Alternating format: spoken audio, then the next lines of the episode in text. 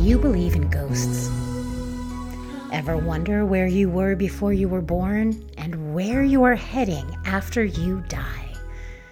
Sasha Graham's Ghost Stories by the Fire transports you to a liminal, conversational, cozy space where guests share ghosty, paranormal, near death, deep and profound, and or funny and silly spooky experiences. We aren't explaining mystery, we are exploring it. I don't know if I believe in ghosts, but I also don't want one to appear to me. You know, I'd be too scared. Like, you know, if there if there are any ghosts listening right now as as we're having this discussion, don't appear to me. I love to ask questions that are often impossible to answer. But I do believe, for example, people have had alien contact, and I do believe that people see ghosts. I think people some of the most amazing stories, people do experience time slips. I think that's a real thing. People see doppelgangers, which is something we hear all the time on the show, which I never expected. My name is Sasha Graham. I'm a best selling metaphysical author, tarot deck creator, and indie horror movie actress. I've traveled all over the world speaking and lecturing on cartomancy, magic, and intuition, and I've been hosting live Ghost Stories by the Fire events in New York City since 2021. Each episode of Ghost Stories by the Fire features a fascinating guest who shares personal stories, experiences, and thoughts about the paranormal. And all of a sudden, in that very creepy way children have when they just like stop what they're doing, she turned to me and she goes, Mama, the man is here. And I was like, Oh, where where's the man? And she said, He's in the hallway looking at us. So we Google the name and it pulls up an obituary with a man's picture with light gray hair and light eyes. So the next morning, Zoe's in her high chair. She's still, that's how little she was, like in her high chair having her breakfast. And Jesse shows her the picture. He's like, Zoe, I want to show you something. We don't say anything to her about what it is.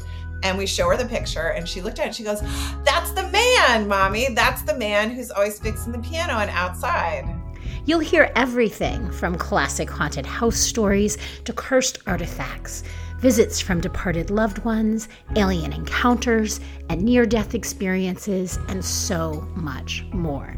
I'm kneeling down on the ground, looking straight up at this thing as it comes closer and closer and closer, as I can see it has no facial features whatsoever. This thing comes closer and closer and closer. I'm so paralyzed with fear I can't speak or move or or or do anything. I want to run away from it, but I can't. It comes so close, I can see that it has fingers. I can see that its arms are very long. It feels almost as though it's about to tower over me and then disappears.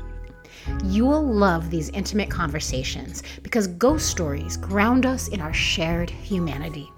So I called him. He's a very, very good friend of mine. I love him to death. And I was like, mate, uh, I'm going to need you to come over. we need to get rid of this thing. And he walks in and he's like, Why is that thing crawling on your ceiling? I'm like, Yeah, I know.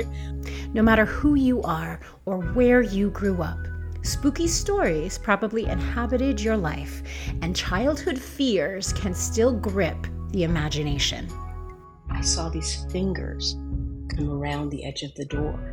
These black, pointy nailed fingers came around the edge of the door, and I was just like, I was paralyzed. Heartwarming visitations from departed friends and family confirm love connections that transcend time and space. But supernatural and paranormal experiences can be utterly terrifying. They remind us the invisible world is all around, maybe even inside of us. I saw this man, um, a ghost, dressed as a doctor with instruments in his hand. And he turned and he looked at me, and we literally locked eyes for about five seconds.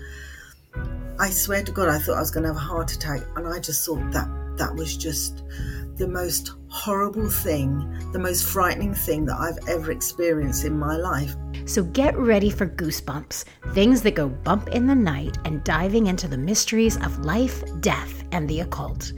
If you love thrills and chills, inclusive real life stories, and the catharsis of spooky encounters in a safe space, this podcast is for you. and I've saved you a seat right up front. Like and subscribe to never miss an episode. Thank you for joining in on Ghost Stories by the Fire, and may you keep asking those questions that make life worth living.